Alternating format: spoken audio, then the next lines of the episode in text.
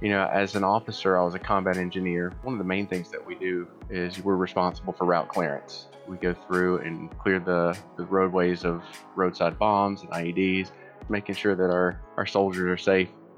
Hello, darling. You're listening to the Wake Up and Show Up podcast with your host, Portia Scott. This podcast is a collection of interviews and stories, weaving together life's pivotal moments and the decisions made to show up and impact humanity one person at a time. The Wake Up and Show Up podcast has curated a weekly podcast episode recap. You heard it right. Thursdays at 8 p.m. Eastern Time on Facebook Live and on YouTube. This week, our guest will be on the show. We'll be answering your questions about the episode. We'll take a deeper dive into some of these stories. And if you have questions, whether about the show, about this episode, about whatever, we're taking your questions online. You can make sure they're anonymous if you want but we want to make sure that you ask your questions. You can text us at 404 737 0867. That's 404 737 0867 with your questions. Also, you can just click on the link in the show notes, it'll take you right there and you can ask your questions. I look forward to seeing you every Thursday at 8 p.m. Eastern Time on Facebook at I am Portia Scott or YouTube at Portia Scott Media. See you inside. Hello, darlings, and welcome to today's episode. I am super excited because I have a friend of mine, a longtime friend of mine on the show, Michael Reeves. So, Michael and I have a history because we were in the same unit at Fort Bragg in North Carolina years and years ago. Reeves and I had the opportunity to deploy together, and it was really on that deployment that I think the friendship really flourished. Uh, we spent time together.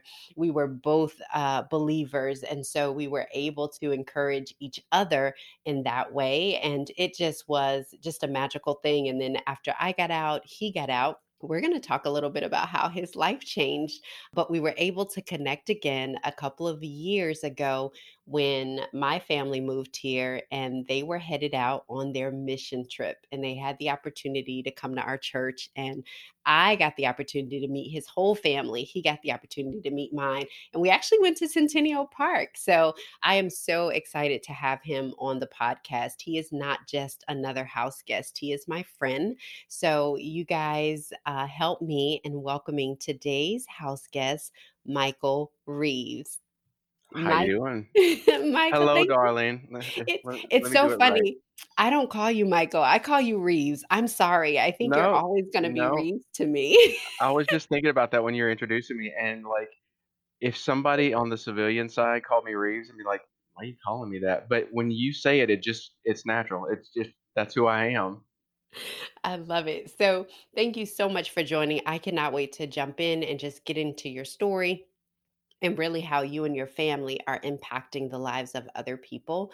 So, before we get in there, I always ask, I begin every show with what I'm grateful for, and I ask our guest, what are they grateful for? So, I'm going to ask you, what are you grateful for?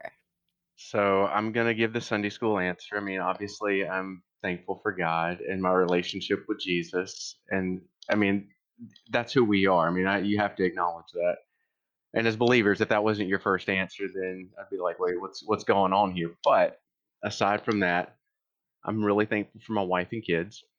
Um, I've got a great better half, and I've got some awesome kids who try my patience, but at the same time, I mean, I look at them at the end of the day, and I, I still think, what a blessing all four of my kids are in our lives.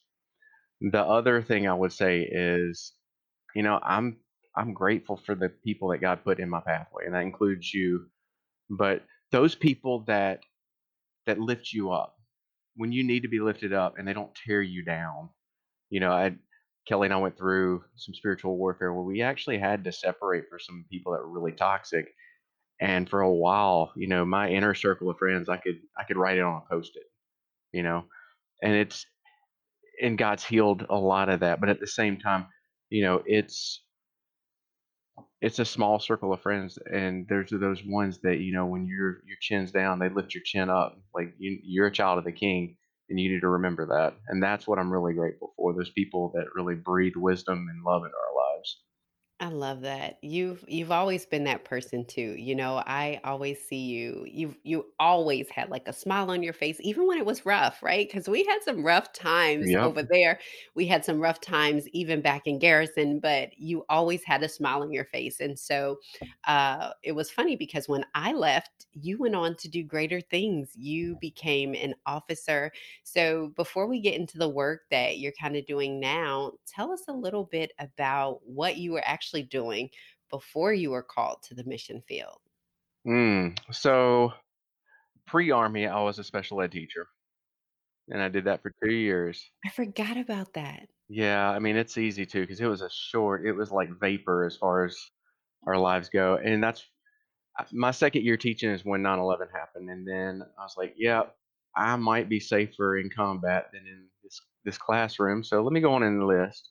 But no, I mean I really felt the the draw to to go serve our country, and then after we were enlisted together, um, I crossed over to what I call the dark side, you know, the officer side, and you know, as an officer, I was a combat engineer, and one of the things that, well, one of the main things that we do in theater is we're responsible for route clearance. So we we go through and clear the the roadways of roadside bombs and IEDs and make it safer for those people like you guys doing postal, um, getting the mail there, getting from point A to point B, and just making sure that our our soldiers are safe, safe-ish. Um, there's really not safe downrange, but safer going from point A to point B.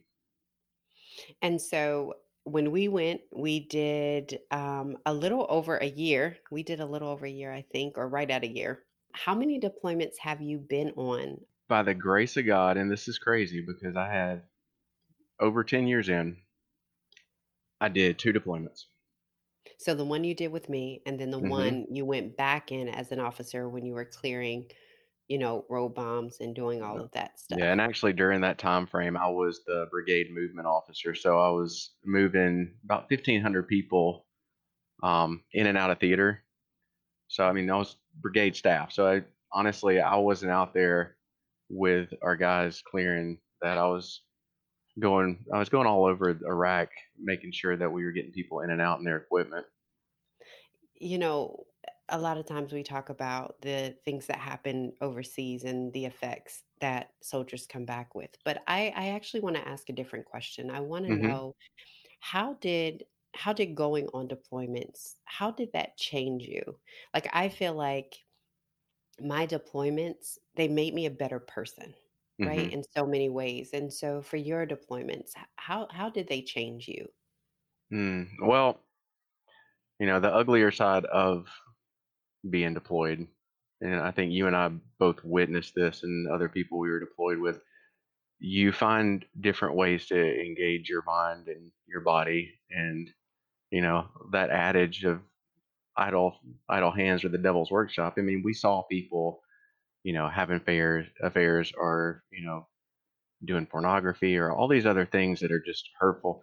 But what that did for me is, I mean, I tied in with a chapel. I tied in with other people of faith. So we were together. I mean, I had you there, and we we could go to church together.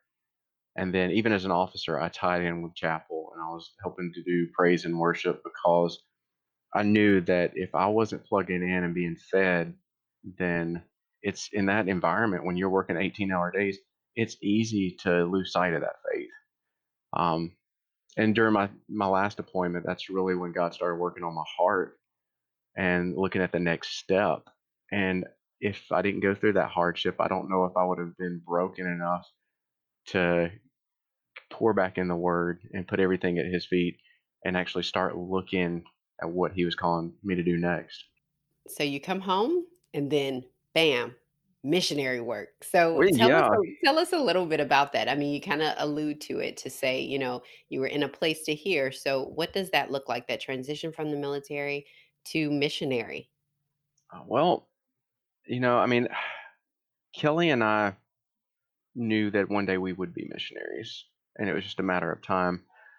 But so I came back. I was medically evacuated out of Iraq, and you know I came back about a month earlier than my the rest of my unit, and oh, I already knew at that point I had pulled my name out of the hat. I was supposed to be in special operations. I got picked up for civil affairs, which for civilians, it's the it's kind of like missions without Jesus. You go and you respond to need. You're helping to win hearts and minds. I thought, what a perfect way, God. Let me help you out. Me, what a perfect way to, to, you know, segue into missions work one day when we do it. And he was like, that's a good plan, but look, check this out. This is what you're going to do. You're going to get out and you're going to go to the mission field because I didn't promise you 20 years in a retirement and, and the rank of full bird colonel. And I was like, all right, all right, go ahead on. So, yeah, I got back and I immediately um, started seminary. And by the grace of God, I could do that during my final year and a half as I was working to get out. And then the ETS day came and we started looking at mission organizations and we found the one we're with it's SIM or SIM. Um, and for those people that don't know SIM, think back in 2000, I think it was 2014, maybe 15. I don't know. All these years are a blur, especially with COVID. I don't even, I don't know what year it is now. But we had two Americans that were serving in Liberia as missionaries, and they contracted Ebola, and they were brought back to the Emory Medical Center for Infectious Disease. Well, one of those missionaries was a Samaritan's Purse missionary. Um, that's the doctor, Kent Brantly. The other one was Nancy Writebol, who was a SIM missionary, and they were working in ELWA Hospital, which is SIM. So we had actually looked at different organizations, but God just really brought us to to SIM, and we are like, man, this this organization's really doing it. They're they've got three three approaches: respond to need, equip the local church, and proclaim the gospel. I'm like, that's everything all in one package so we started going through the the process, and then we prayed about where to go, and God laid Ecuador in our heart. So we went for a vision trip in 2013. I think yeah, 2013, and you know we fell in love with it. As soon as we got off the plane, we're like, we're home. Oh, that's so good. So you decide, you know, you're going to go with SIM like what happens in that process? Is there an application process? Like oh what yeah. kind of happens in in between of you know you making this decision and going on? So when you went on the vision trip had you already made the decision like this is for sure for sure what we're going to do or did you go on the vision trip as like kind of like another an, you know just to test out the waters? So by that point we did know that we were going with SIM. Um, and by the grace of God, I, as I got out of the army, because I was medically separated, they gave me a little severance package, and that that gave us the means to go on a trip and you know see the the layout before we went. But yeah, at that point, we knew we were going with SIM. We were pretty confident we were going to go to Ecuador. But you start off, and there's like several processes as new missionaries come in. We've got one called Sim Start, and that's like a it's like a four day weekend, or it was when we came in and that's that's so that you can get to know the organization they can get to know you and say okay this is a good fit and we can move on to the next process or maybe you need to do some growing or maybe this isn't the right fit for you which is good it's valid because you know you want to make sure that you're a good fit for them and they're a good fit for you.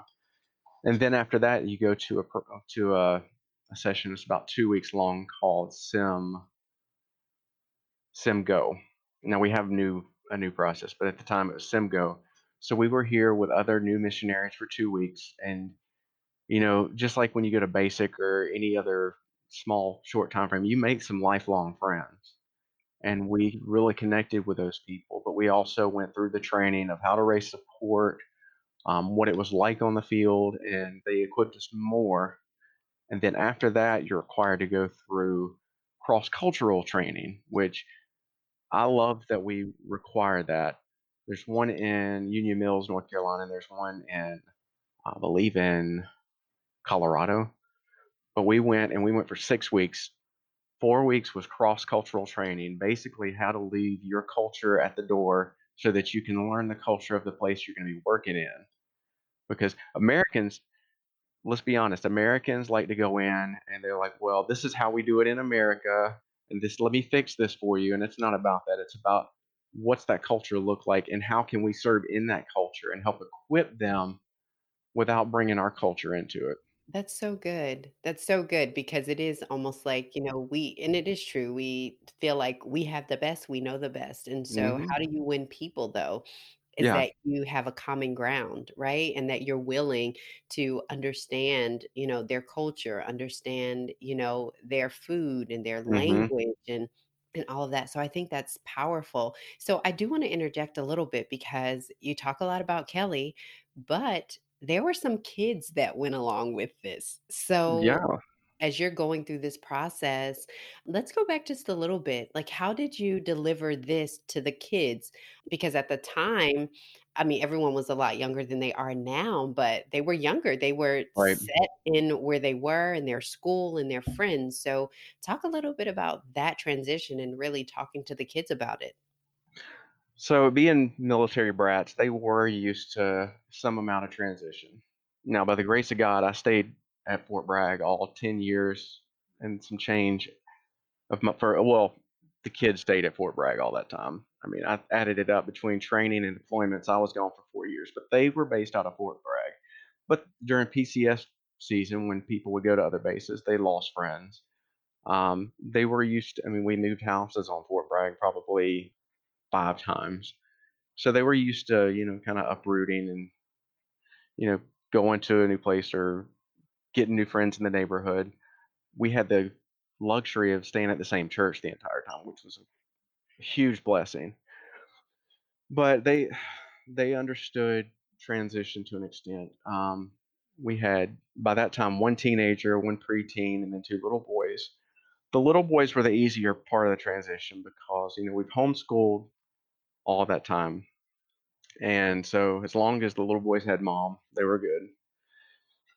My oldest Eric, he he struggled with it because he's kind of like a I don't believe it until I see it. Just like when we were supposed to go to Haiti during 2010 to do disaster relief or deployments. I mean, we'd always hear, okay, you're going this time, and it didn't happen, or it was delayed.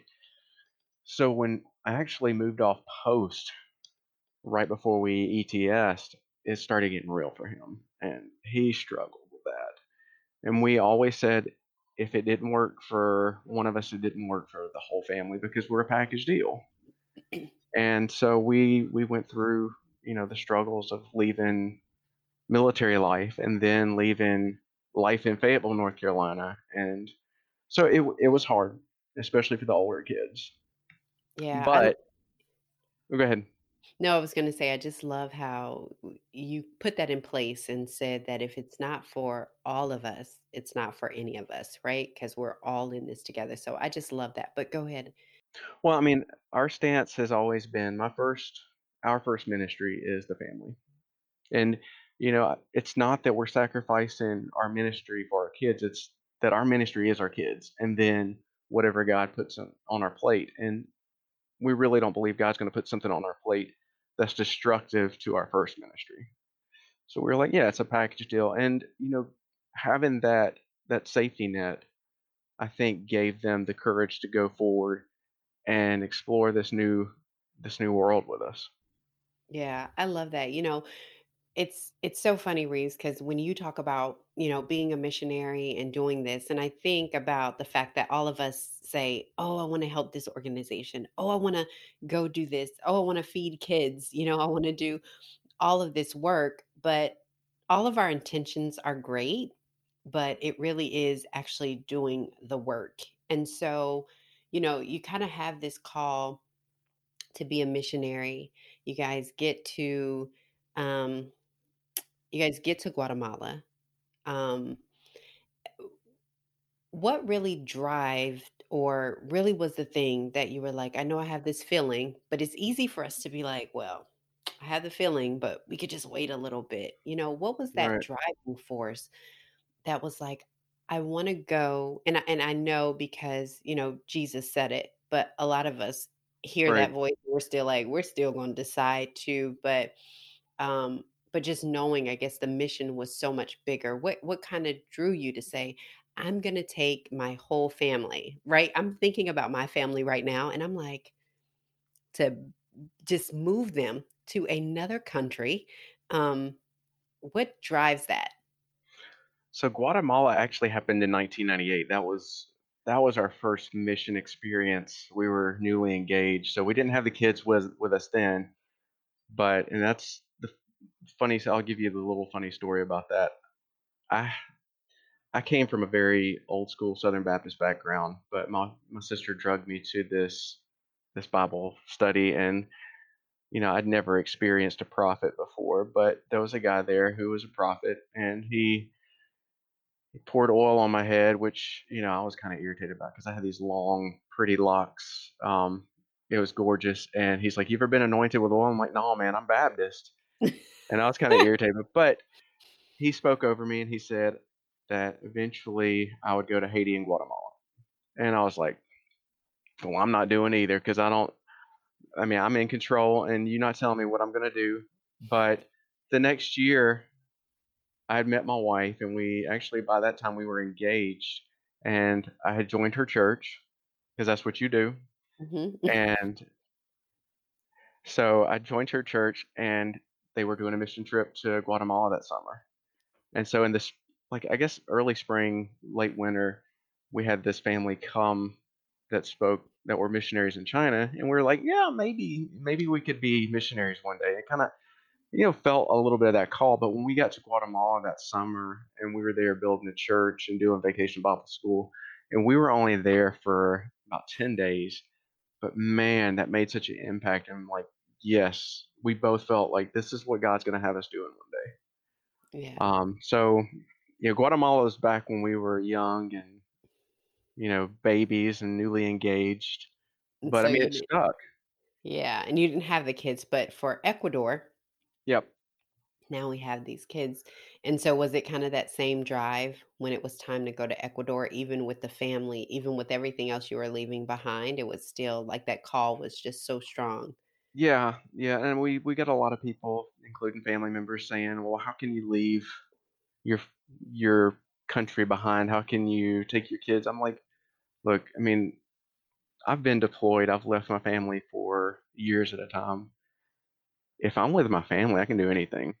I mean, and truthfully, like when I felt God really calling me out, I spent a lot of time in the Word, and what I realized is, yes, I believe we're all called, like you said.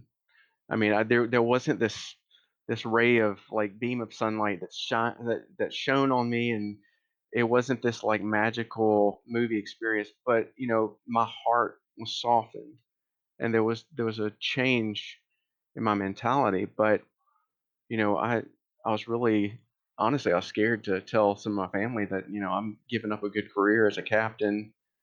Um, and financial stability and all that to go pursue this. But I mean, I knew that that was what I was supposed to do. There was something in my heart. And so, yeah, I just, I was like, if this is what God's calling me to do, I've come from a place of brokenness and I've come from a place of healing. And I know who has the power in all of this. So if God tells you to do something, you jump. Right. There was a story I used to tell during this time frame. When I was in college, we had this place called Little River Canyon, and it was a rock quarry. And like you'd go up there and you jump. It's like between 50 and 75 feet. You jump into the pond at the bottom of the rock quarry. So you'd always have somebody on point looking over, making sure nobody was down there, and they tell you go, and you just run and jump. And I equate that to like when God's telling you to do something, that Holy Spirit's over there looking at the edge, and He's going to tell you, green light, go. But if you stand at the edge and you look over it, you're going to talk yourself out of it. And that's that was my whole mentality. I'm like, I'm not going to talk myself out of it. This is what God's calling me to do. I'm just going to do it. And there was peace with that. Yeah, I love that. And then when you guys got to Ecuador, what was your main mission there um, in Ecuador? Because you guys did an amazing, I mean, just all of this stuff, uh, getting the newsletters and hearing all that you guys were doing over there. What was your main mission So the great thing I love about our organization um, is that your first year you're not allowed to lead any ministry. You are there to learn the language and the culture. And so when we were at the end of our year, we had been working alongside the youth ministry, and that's really what God had put on my heart when we went was, you know, as a young Christian, I wasn't discipled. So my faith fluctuated a lot and it took a lot of like wise people pouring into me over the years to get that discipleship that I should have had as a baby Christian. Mm-hmm. So I was like, we need to disciple the young believers, and that's what got us down there. Um, and honestly, by the time that we had cleared our first year of language and culture, they put me as the director of all the youth ministries. And I'm like, really? And they're like, well, I mean, you you were a commander in the army, so why not? Yeah. And I wouldn't suggest that for new missionaries taking on something like that, but I did have the leadership experience, so it, it was a good fit. And then, so we did a lot of, you know, mentoring, working with the youth but not outside the church because inside the church they're very possessive of their young people. So mm-hmm. if you invite invite some youth from one church to another church, they're not going to come because their pastors are very, you know, possessive. But so we did a lot of stuff outside the church that brought all the youth groups together. Um, one of the things that I was passionate about was as a young man, you know, most young men deal with purity issues, pornography, lust, um, it's it's just like the barracks there in Ecuador. They deal with the same pornography, and you mm-hmm. know, it's not uncommon for the young men to have a male relative, even young men that you know families are Christian, but they'll be taken to the prostitute when after they hit puberty just to prove their manhood. And so that really it hit a chord for me and I was like, what can I do? So I started meeting with our pastors and I started doing a purity ministry based off the purity principle, and it mm-hmm. was altered to fit the culture. But started off with a small little Bible study at church, and it grew into. By the time we left Ecuador, I, I preached on purity for an hour, and we had a purity weekend where we were breakout sessions, going covering different topics for the boys, for the girls, um, for you know, like it was co-ed at some points, talking about some issues. But yeah, that was something that God laid on my heart, and I'm really proud that He allowed me to be a part of that ministry. And the other thing that I think you you may be alluding to is right after we were cleared for ministry, um, we had a 7.8 earthquake on the coast of Ecuador, and we felt it where we were, but it was 15 hours away where it really hit. So the director also pulled me aside and said, "Hey, you're the one that I think, think that can keep his head on straight in this crisis because you're military experience, because you've been in combat. I think that you'll be able to handle that stress level. So he put me in charge of the earthquake relief. So we made several trips to the coast to do reconstruction, to do outreach, VBS type deal for the kids, and we took a ministry called Trauma Healing that my wife is really involved with, and we help minister the people after a traumatic event. So you know, God, I didn't do great things, but God allowed me to be a part of some great things. hmm I love, I love that. You know, one of the things that even when you all were going, um, and we were just praying for you, and uh, you know, for a lot of missionaries, and I don't know if this is true in Ecuador, but a lot of missionaries they're going to these places where Christianity is is foreign, right, or it's not hmm welcome um, at all. And so, in Ecuador was was it more welcoming as far as uh, a lot more safe than some of the other countries? Yeah, so in Ecuador, it's like 95 to 98% Roman Catholic, but a lot of that secular Roman Catholic. I'm, I'm. Catholic because my mom's Catholic, and then we'll do Mass when we have to. Um, but, you know, in a lot of ways, there's not that personal relationship with Jesus. Mm-hmm. But they didn't they didn't see us as you know threatening. They we were really welcomed, um, but they kind of looked at us in the same light as Mormons or Jehovah's Witnesses. They they're like you know they say that they're Christian, but they're not because they don't believe in the Virgin or you know. So we're held at a distance, but I mean you could still break through. But as far as like ministering and doing evangelism, because that secular Catholicism is so entrenched, it's really hard to make them understand. Honestly, it's probably easier to minister to and share the gospel with a non-believer who has no knowledge than somebody coming from that background because it's just really entrenched in generation after generation. The church in Ecuador is about 40 years old. That's it. Oh, wow. Yeah. Wow.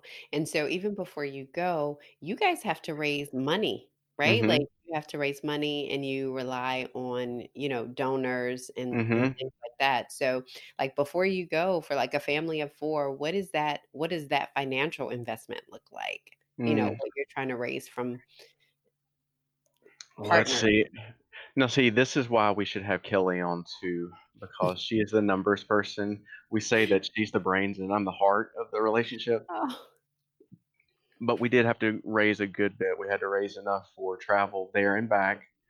We had to raise enough to sustain a family of six there. And so, yeah, it typically takes around 18 months to two years to raise mm. Not only your one time cost of getting down there and all the training, like the cross cultural training that we went through was over 20,000. So we had, yeah, because you know, I mean, we were there for six weeks. for six weeks, yeah. so, yeah, it's not cheap, but I mean, honestly, we already, we already made that jump over the cliff. So it's like, if I did what God asked me to do, He's going to sustain us. And honestly, we, we were at our monthly needs. People had started giving for the monthly, but we were still behind like $11,000 for our one time needs. And this family, I won't say any names, but there was a family who, you know, they were junior enlisted, and I've been junior enlisted, and, you know, I know that there were a lot of times they were living paycheck to paycheck. And they reached out and they said, How much are you I got to be careful. I'm going to start crying.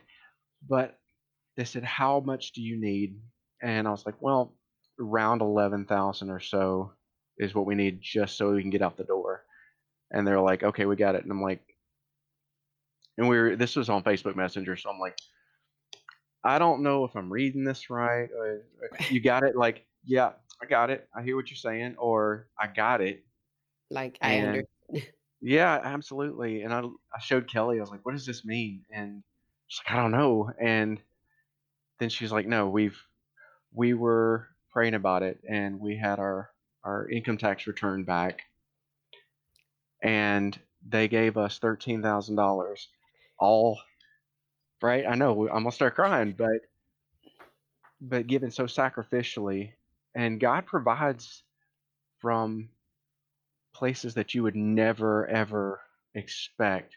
Like we've got a lot of we've had a lot of supporters that you know they are financially sound, and you know it's not that we're saying oh why don't they give more. It's just you would expect like the big huge amounts coming from the people that are really prosperous. But some of these people are prosperous or supporting multiple Yeah. missionaries, so they have to be a little bit more conservative.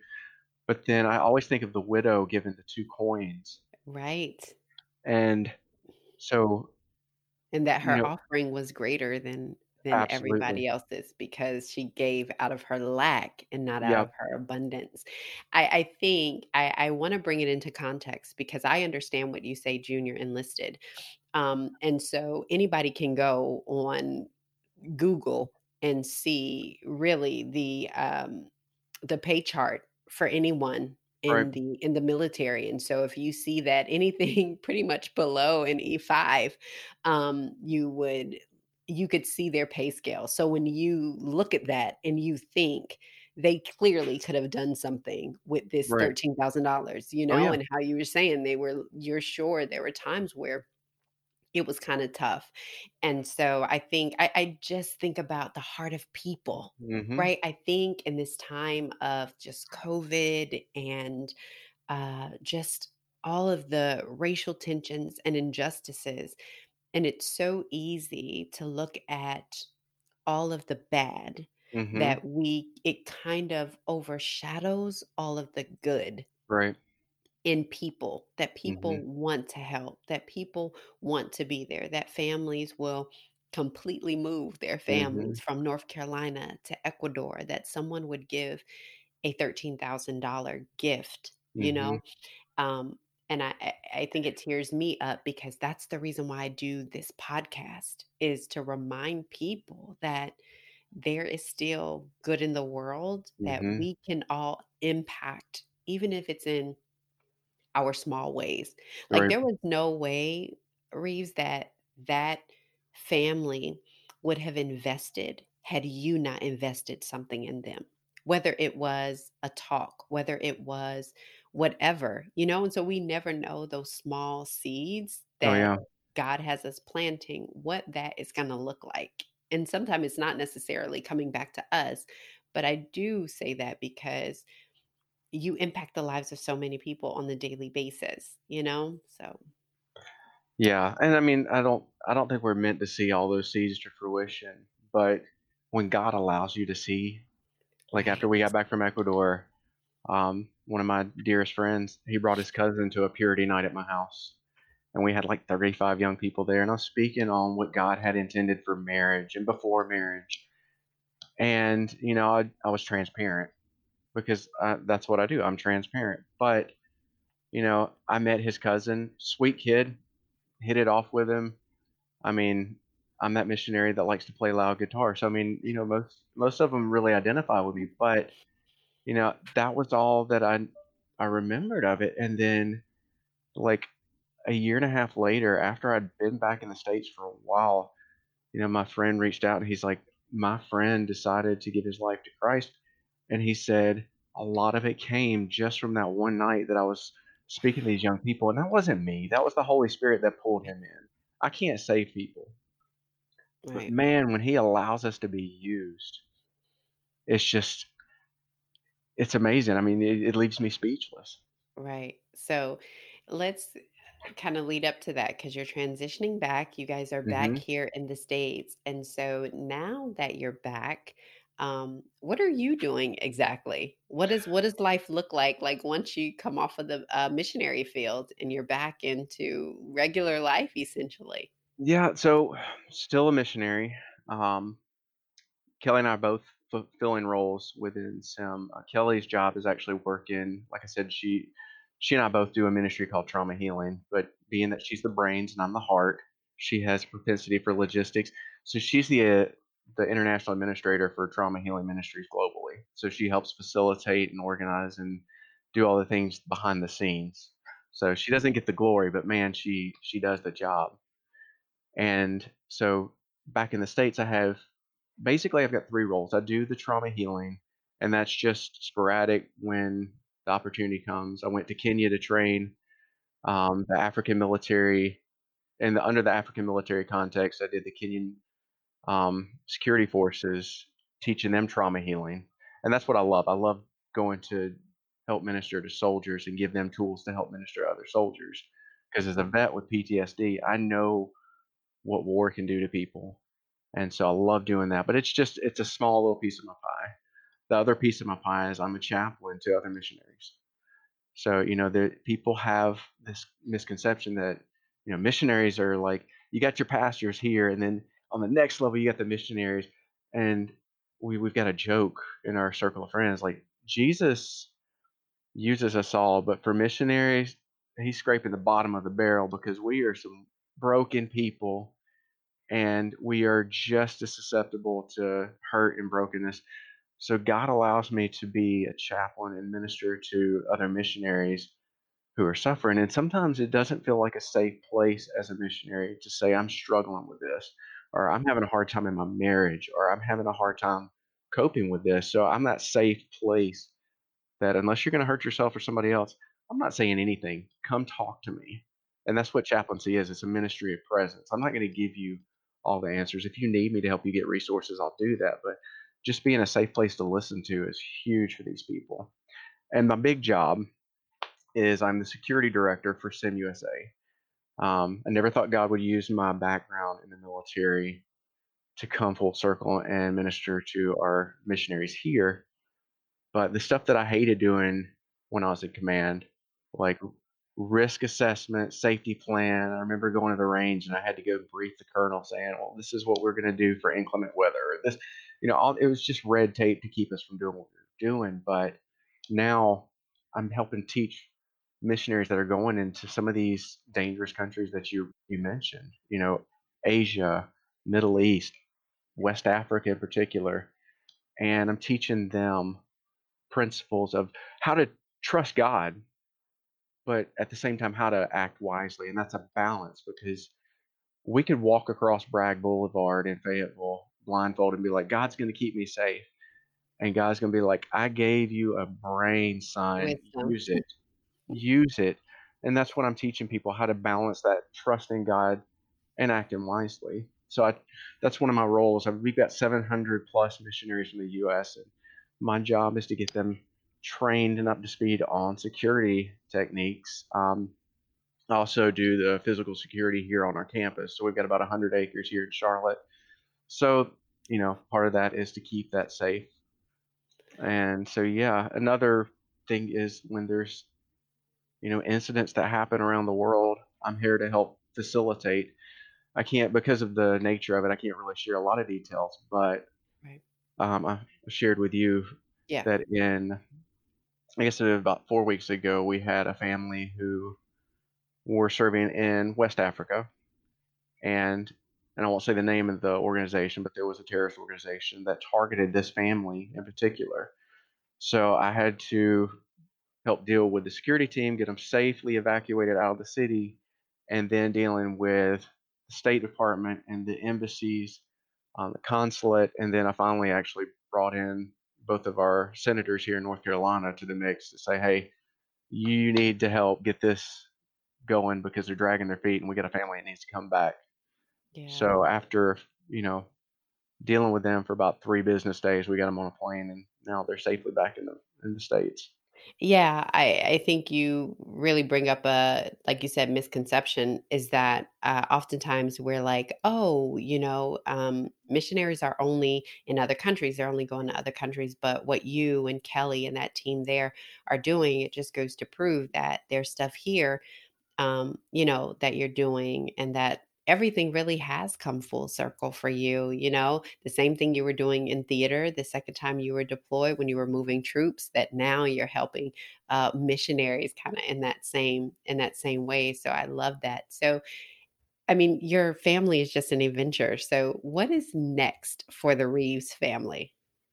So every time that we make a plan and we've got the best of intentions, like I planned on being in the army for 20 years and becoming a missionary. And, you know, after that was clearly not the plan. God revealed that to me. We were like, well, we're going to Ecuador. So we invested and we we did the process of getting residency in Ecuador because we're like, well, here for the long term. That's that's where we are. And then after two terms, God's like, yeah, um, that's not what's going to happen right now either because we do have two older kids. One's 20 um, Michaela, uh, Eric's 20, my oldest, and Michaela just started college two weeks ago.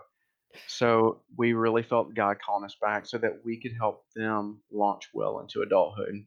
And that's when He gave us these positions. And again, it was, I couldn't have planned any better job. I couldn't have written a better job description if you gave me a blank piece of paper and said, use your skills and give the best job.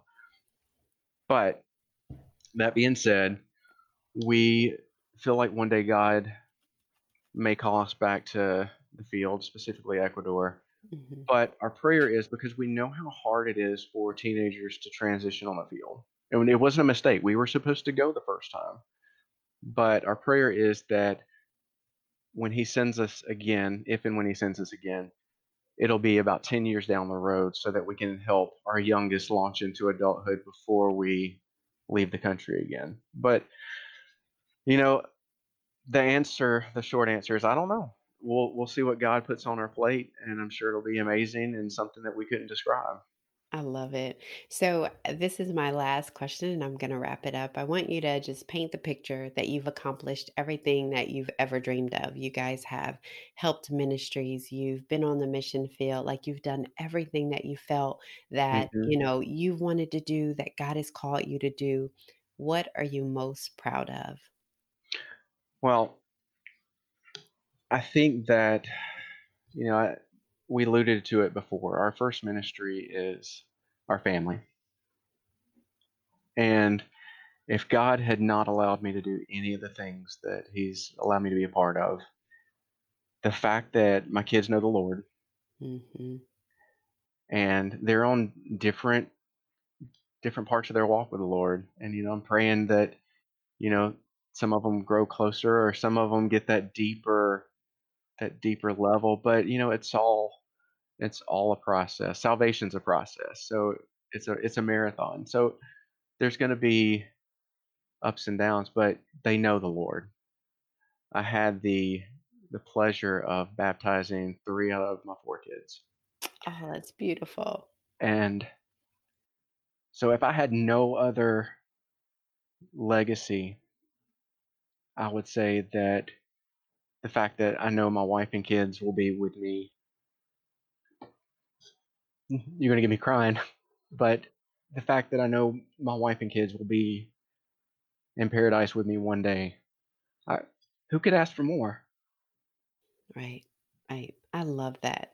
I love that. I love just your spirit. I love your soul.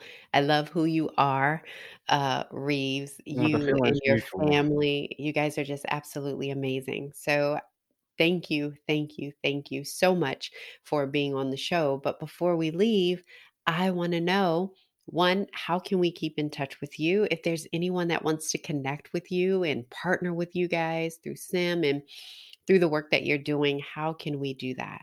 Well, so there's, I can send you some links that you can post with this, but we do have a link for people to sign up for our prayer letter.